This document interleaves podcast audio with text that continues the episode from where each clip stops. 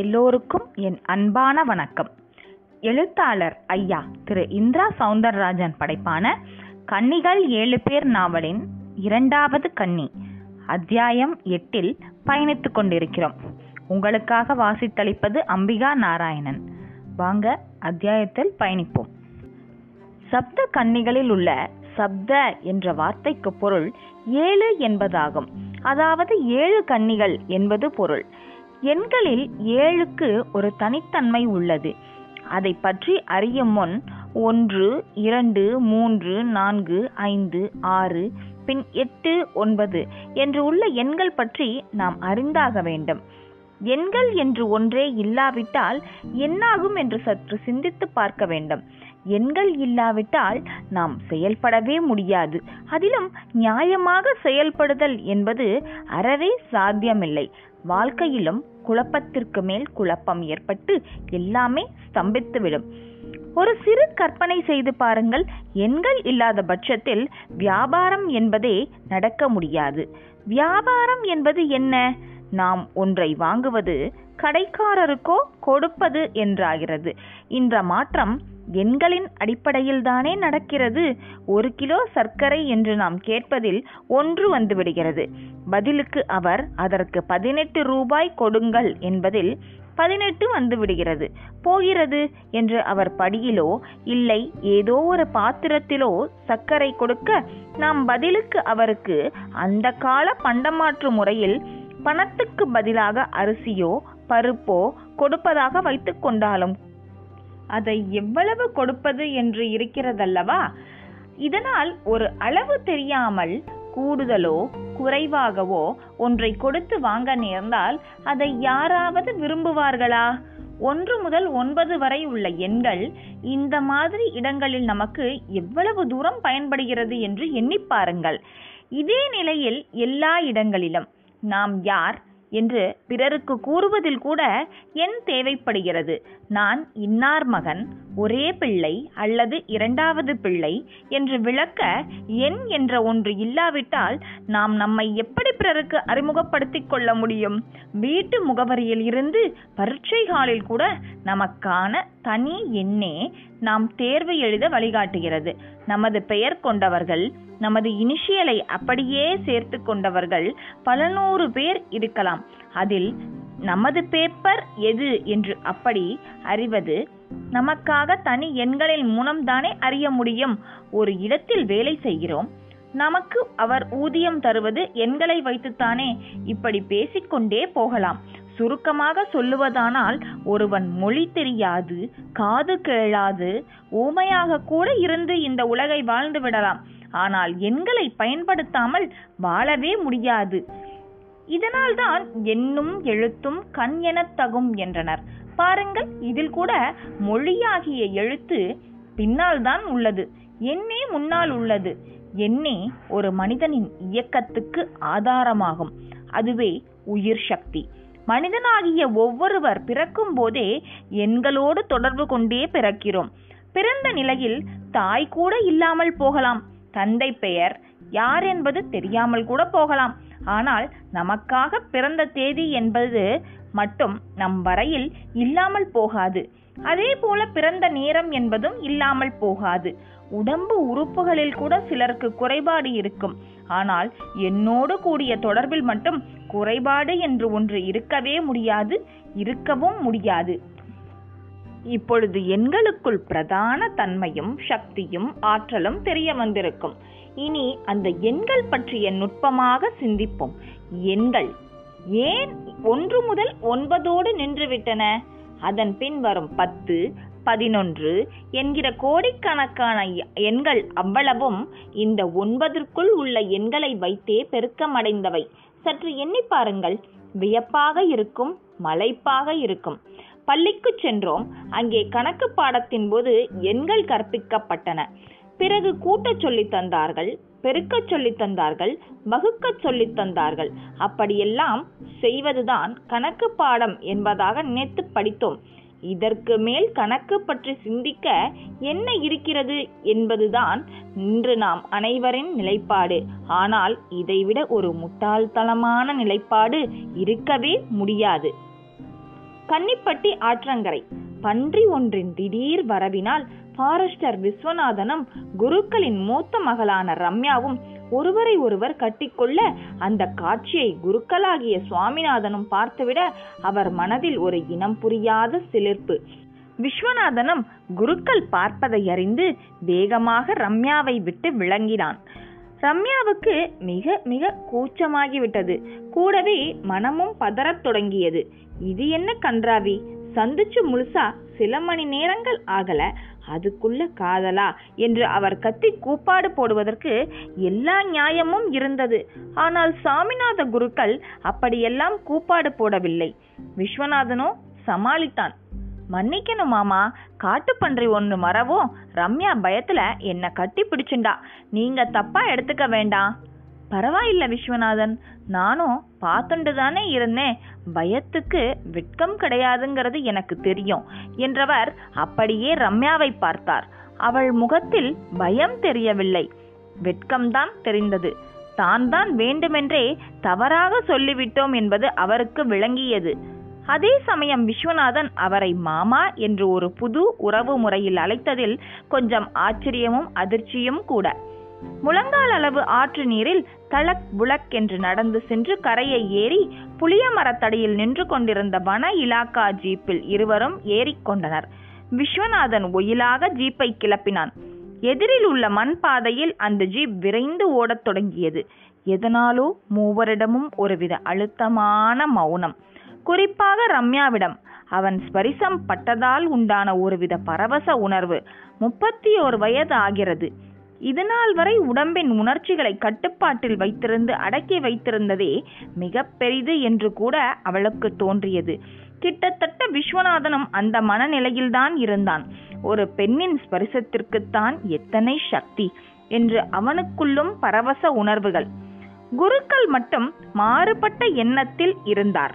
கன்னிப்பட்டியில் தொடர்ந்து தங்க முடியாதபடி ஒரு சூழ்நிலை உருவாகி ஊரில் மகள்களில் ஒருத்திக்கு அம்மை என்பது அவர் வரையில் கவலையை உருவாக்கியது. மாமா, அவன்தான் அழைத்தான். ம் என்ன, எதுவும் பேசாம வரேல்? என்ன பேசுறது, இந்திராவுக்கு அம்மை போட்டிருக்கு, கேள்விப்பட்டதுல இருந்து மனசே சரியில்லை. இந்திரா உங்களுக்கு எத்தனாவது பொண்ணு? அவ ஆறாவதவ. மொத்தம் ஏழு பெண்களோ? ஆமா, ஒருத்தருக்கு கூட கல்யாணம் ஆகலைன்னு கேள்விப்பட்டேன். ஆமா, ஏழு பேரை நினைச்சாலே எனக்கு தூக்கமும் போயிடுறது. அதுக்காக விட்டுட முடியுமா? எப்படியும் கல்யாணம் பண்ணி கொடுக்கத்தானே தீரணும். ஆமா மிஸ்டர் விஸ்வநாதன், என்னில தெரிஞ்சு யார் வரப்போறாளோ தெரியல. ஏன் வராம? நிச்சயம் வருவா, தைரியமா இருங்கோ. விஸ்வநாதன் அந்த பதிலுடன் ரம்யாவை பார்த்தான். அவள் முகத்தில் அந்த எதிரொலியாக வெட்கத்தின் பரவல். தைரியமா தான் இருக்கேன், கன்னிப்பட்டிக்கு எப்ப வந்தேனோ அப்பவே நம்பிக்கை வந்துடுத்து, போயிட்டுனா ஏன் அவ்வளவு பெண்களையும் கூட்டிண்டு நான் கன்னிப்பட்டிக்கே வந்துட போறேன். அப்படியா? அப்ப இனி அழகிய நல்லூர் உங்க கிராமம் இல்லையா? இனி என் கிராமம் கன்னிப்பட்டி தான். இங்கே தானே அவர்கள் சேவிக்க வேண்டிய சப்த மாதாக்களும் இருக்கா? புரியலையே. உங்களுக்கு புரியாது, ஏன்னா நாடி பார்த்தவன் நான். அப்ப நாடி ஜோசியத்தை நம்புறேன்னு சொல்லுங்கோ, நடந்தா நம்பித்தானே தீரணும். நான் தெரியாம தான் கேட்குறேன், சப்த மாதாக்கள் என்ன அவ்வளவு விசேஷமானவாளா? இது என்ன கேள்வி? அவளோட கருணைக்கு ஒரு எல்லையே ஏது? அவதானே எனக்கு பெண்ணாகவும் வந்து பிறந்திருக்கா. இது உங்க நம்பிக்கையா? அப்படி இல்ல, நாடி சொன்னதை சொல்லுறேன்.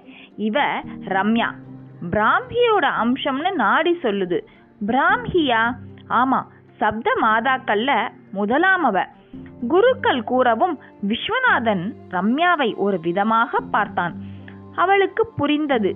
அவரோ பிராம்ஹிக்கு விளக்கமளிக்க தொடங்கிவிட்டிருந்தார்.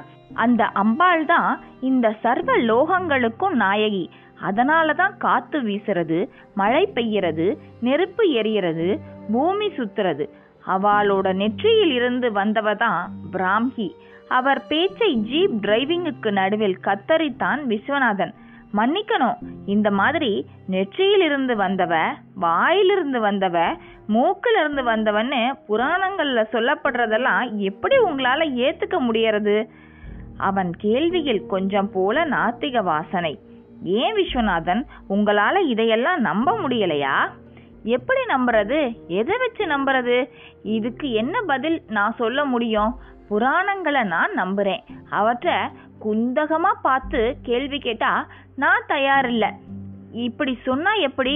ஒரு கத்திரிக்காய் வெண்டைக்காயை கூட கையால் அமுக்கி பார்த்து நல்லதாக இருந்தால் தான் வாங்குகிறோம். அப்படி இருக்க இந்த மாதிரி விஷயங்களை எப்படி அப்படியே ஏற்றுக்கிறது? விஸ்வநாதனின் பேச்சு ரம்யாவையும் சற்று திரும்பி பார்க்க வைத்தது. அதுவரை அவளிடம் நிலவிக் கொண்டிருந்த பரவசம் ஆவியாகி அவள் இப்போது அவனை சற்று அதிர்ச்சியோடும் பார்த்தாள். சுவாமிநாத குருக்களும் அவளுக்கு பதில் சொல்ல தெரியாமல் தவித்தார். அதற்குள் பஸ் ஸ்டாப் வந்துவிடவே விஸ்வநாதனும் ஜீப்பை ஓரம் கட்டி நிறுத்தினான். இருவரும் இறங்கினார்கள். குருக்கள் விஸ்வநாதனிடம் ரொம்ப நன்றி உங்களுக்கு என்றார். பரவாயில்லை, ஆனா என் கேள்விக்கு நீங்க சரியா பதில சொல்லலையே என்றான் விடாமல். உங்க மாதிரி எல்லாம் எனக்கு யோசிக்க தெரியல. இந்த விஷயத்துல என்னை விட உங்களுக்கு சரியான பதில சொல்ல முடிஞ்சவர் பஞ்சு சாஸ்திரிகள். யாரு? இப்ப கன்னிப்பட்டியில நாட்டாம வீட்டுல குடியிருக்காரே அவரா? அவரே தான். மாமாக்கு நல்ல சாஸ்திர ஞானம். அவரோட ஜபத்தால தான் வராகி பிரசன்னமானா. இந்த மலையில வலியும் காட்டினா. நீங்களும் கூட தானே இருந்தேள். மலர்விழிங்கிற அந்த பொண்ணை கூட நாமெல்லாம் சேர்ந்துதானே அந்த குகையிலிருந்து மீட்டுண்டு வந்தோம். ஒரு பண்ணி வந்து வழிகாட்டினதான் சொல்லுறத என்னால் ஒப்புக்க முடியாது. அது தற்செயலாக அந்த பக்கமாக ஓட நாம் பின்தொடர்ந்து போய் பார்த்து கண்டுபிடிச்சிருக்கலாம் இல்லையா? விஸ்வநாதன் தொட்டு தொட்டு நம்பிக்கை இல்லாமலேயே பேசினது ரம்யாவை ஆனாலும் அதிர வைத்து விட்டது. தெரியல, நீங்க என்னவோ சொல்றேன். பரவாயில்ல, இப்படி யோசிக்கிறது உங்க விருப்பம். அதை குத்தம் சொல்ல நான் நினைக்கிறது பெரிய தப்பு. குருக்கள் சொல்லும் போதே திண்டுக்கல் செல்லும் பஸ் வந்து நின்றது. அப்ப நான் உத்தரவு வாங்கிக்கிறேன் என்றபடியே பஸ்ஸை நோக்கி ஓடினார் குருக்கள். மெல்ல பின்தொடர ஆரம்பித்த ரம்யாவை ஒரு நிமிஷம் என்று தடுத்தவன் திரும்பி பார்த்த அவளிடம், அப்படி எல்லாம் நான் கேள்வி கேட்டதால நான் கெட்டவனோ நாத்திகனோ இல்லை. அதை நீ புரிஞ்சுக்கணும். எதையும் கேட்டு புரிஞ்சுக்க முயல்றது தான் என் வழக்கம். சீக்கிரமாக உன்னை நான் கன்னிப்பட்டியில எதிர்பார்க்கிறேன் என்றபடியே ஜீப்பில் ஏறினான். அவளுக்கு சற்று குழப்பமாக கூட இருந்தது. விஸ்வநாதன் உண்மையில் எப்படிப்பட்டவன்? நாட்டாமை நாராயண சிவத்தின் வீடு, அந்த காலத்து வீடு. நடுவில் திறப்பு, நாலு பக்கமும் வராண்டா. அந்த வராண்டா சுவர்களில் கதவு வைத்து அதன் வழியாக நுழைய முடிந்த அளவு வெளிச்சம் நுழைந்து எல்லா அறைகளிலும் வெளிச்சப்பந்தல் போட்டிருந்தது. அந்த காலத்து வீடு என்பதால் காரை பூசிய தரை, அதில் ஈசான்ய மூலையாக பார்த்து நின்று கொண்டு சந்தியாவந்தனம் செய்து கொண்டிருந்தார் பஞ்சாபகேச சாஸ்திரி. செம்பு நிறைய ஜலம் எடுத்துக்கொண்டு அவர் சந்தி செய்யும் அழகை நாட்டாமை நாராயண சிவமும் அவர் மனைவியும் ஏதோ ஒரு அதிசய காட்சியை பார்க்கின்ற மாதிரித்தான் பார்த்து கொண்டிருந்தார்கள். நெற்றியிலும் உடம்பிலும் என்று விபூதி பட்டை போட்டு ஒருவித பொலிவோடு அவர் சந்தி செய்து முடித்துவிட்டு திரும்பவும் வாத்சல்யத்துடன் ஒரு சிரிப்பு சிரித்தார் நாராயண சிவம். என்ன, நான் சந்தி பண்ணினதை பார்த்தா சிரிப்பா இருக்கா? இது கேலி சிரிப்பில்ல, சந்தோஷ சிரிப்பு. இதுல சந்தோஷப்பட என்ன இருக்கு? நான் என்ன சாமி அப்படி சொல்லிட்டீங்க? ஒரு ஐயர் என் வீட்டில் தங்கி இருந்துக்கிட்டு இப்படி சாமி கும்பிடுறது எவ்வளவு பெரிய விஷயம். என் வரையில இது என் கடமை. நான் மூச்சு விடுற மாதிரி தான், தினமும் பசிக்கு சாப்பிடுற மாதிரி. இதையும் தவறாம செய்யணும். செய்தாதான் பிராமணன். ஆனா இப்பெல்லாம் யாரும் இப்படி பெருசா சாமி கும்பிடுறதே இல்லைங்களே. இதோட அருண்மை தெரிஞ்சவா இதை விடுறதில்ல. இப்படி செய்யாட்டி சாமி கோவிச்சுக்குமா சாமி? நாராயண சிவத்தின் கேள்விக்கு பஞ்சு சாஸ்திரிகளுக்கு சிரிப்பைத்தான் வரவழைத்தது. அதுக்கும் சாமிக்கும் துளி கூட சம்மந்தம் இல்லை நாட்டாம என்றார் சாஸ்திரிகள். என்ன சாமி சொல்லுறீங்க? நீங்க இப்ப சாமி தானே கும்பிட்டீங்க. இது ஒருவித வழிபாடு தான். ஆனா இதுல நன்மை இந்த உடம்புக்கு தான். சந்தி பண்ணும்போது இதில் மூச்சு பயிற்சி வந்துடுறது.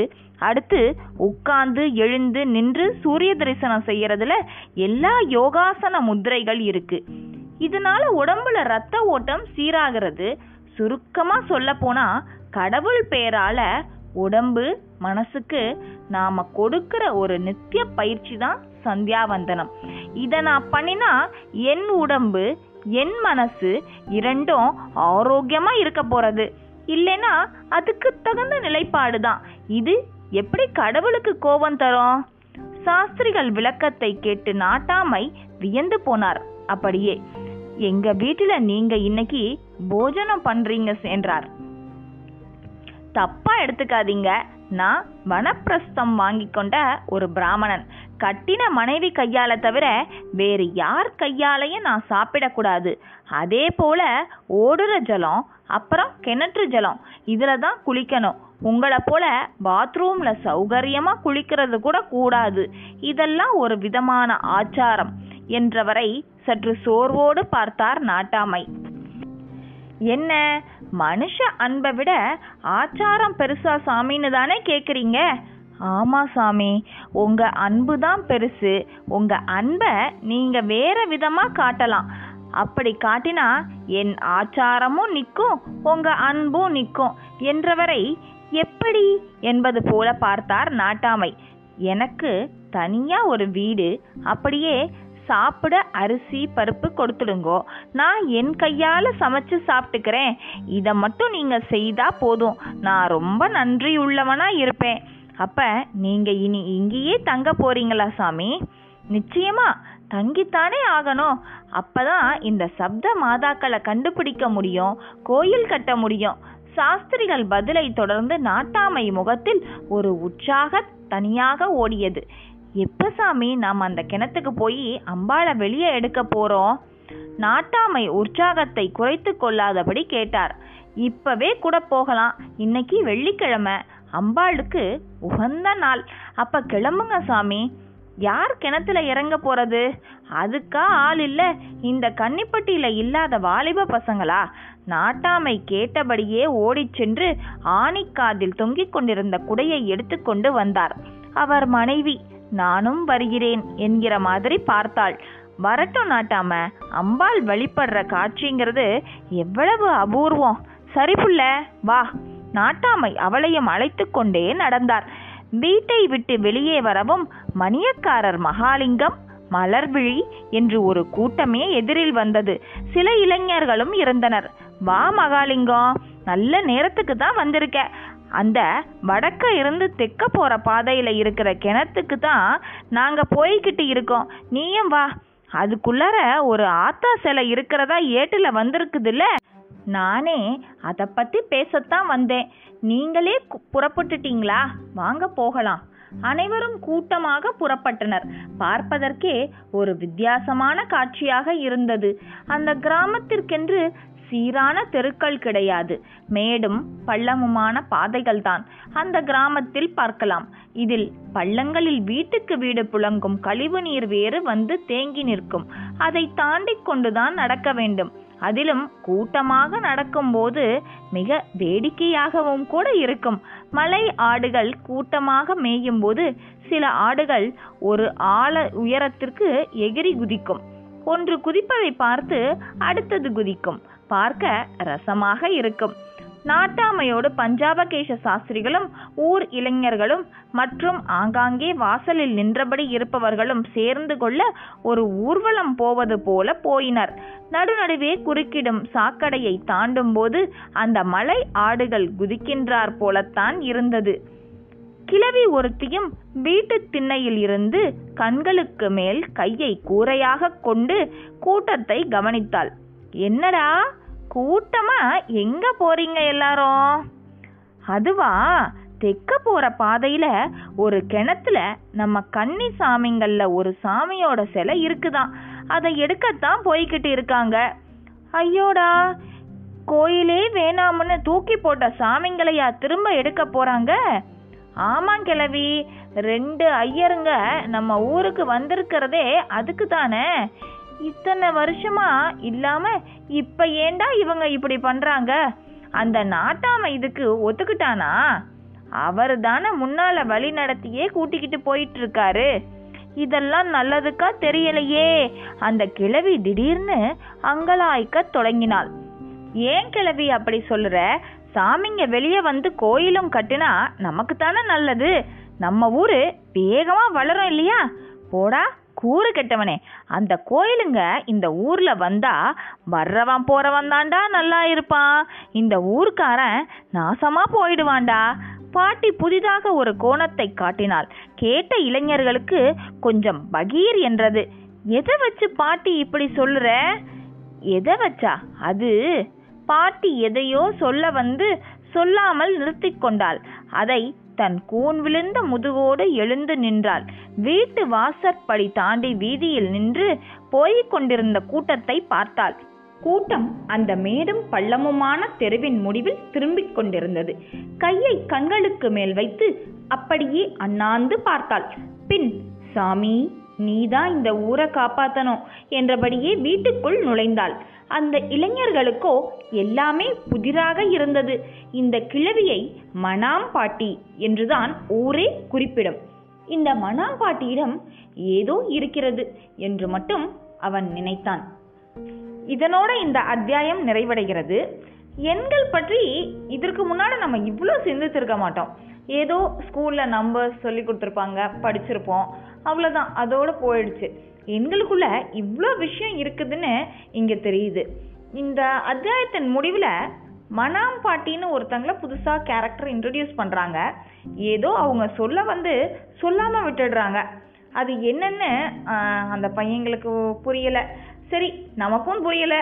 வரும் அத்தியாயங்களில் சப்த மாதாக்கள் வெளிப்படுறது எப்படி அப்படிங்கிறதெல்லாம் தெரிஞ்சுக்குவோம். நன்றி, வணக்கம்.